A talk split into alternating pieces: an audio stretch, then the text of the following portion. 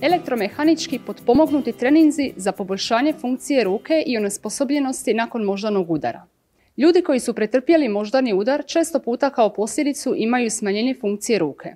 Dostupni su različiti podaci kojima se nastoji pomoći kod spomenutog problema, a u rujnu 2018. godine tim istraživača iz Njemačke ažurirao je Kokrenov sustavni pregled jednog od navedenih pristupa, odnosno elektromehanički i robotski potpomognutih treninga ruke. Glavni autor Jan Merholz s Medicinskog fakulteta u Dresdenu pojasnio je što je ažuriranjem otkriveno. Nina Raguš, ovlašteni sudski tumač za engleski i talijanski jezik, suradnica Hrvatskog kokrena, prevela je razgovor, a docentica doktorica znanosti Irena Zakarija Grković, specijalistica obiteljske medicine i članica Hrvatskog kokrena s Medicinskog fakulteta u Splitu će nam ga pročitati. Više od dvije trećine ljudi koji su imali moždani udar imaju poteškoća sa smanjenom funkcijom ruke.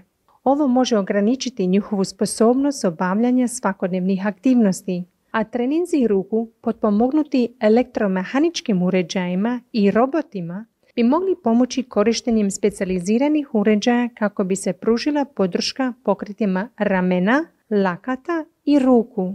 Ovaj susadni pregled ispituje njihove učinke na funkcionalnost ruku i snagu mišića, te da li ih pacijenti ocjenjuje prihvatljivima.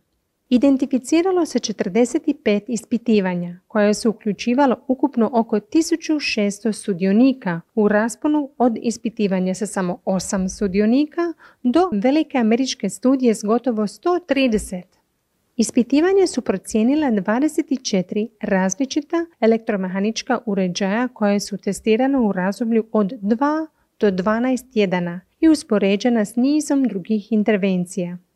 Iako su spomenuta ispitivanja koristila i različitu evaluaciju rezultata, može se reći da u prosjeku elektromehanički trening i trening ruku uz pomoć robota poboljšavaju svakodnevni život ljudi nakon moždanog udara, te rad i snagu mišića pogođene ruke.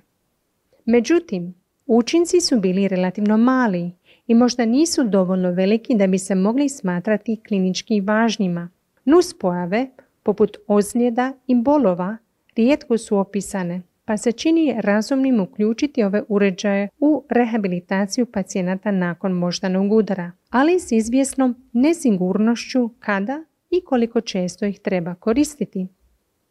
Ukratko, ljudi koji prolaze elektromehaničke treninge i treninge ruku pomoću robota nakon moždanog udara mogu unaprijediti svoje svakodnevne aktivnosti, rad ruku i snagu mišića ruku.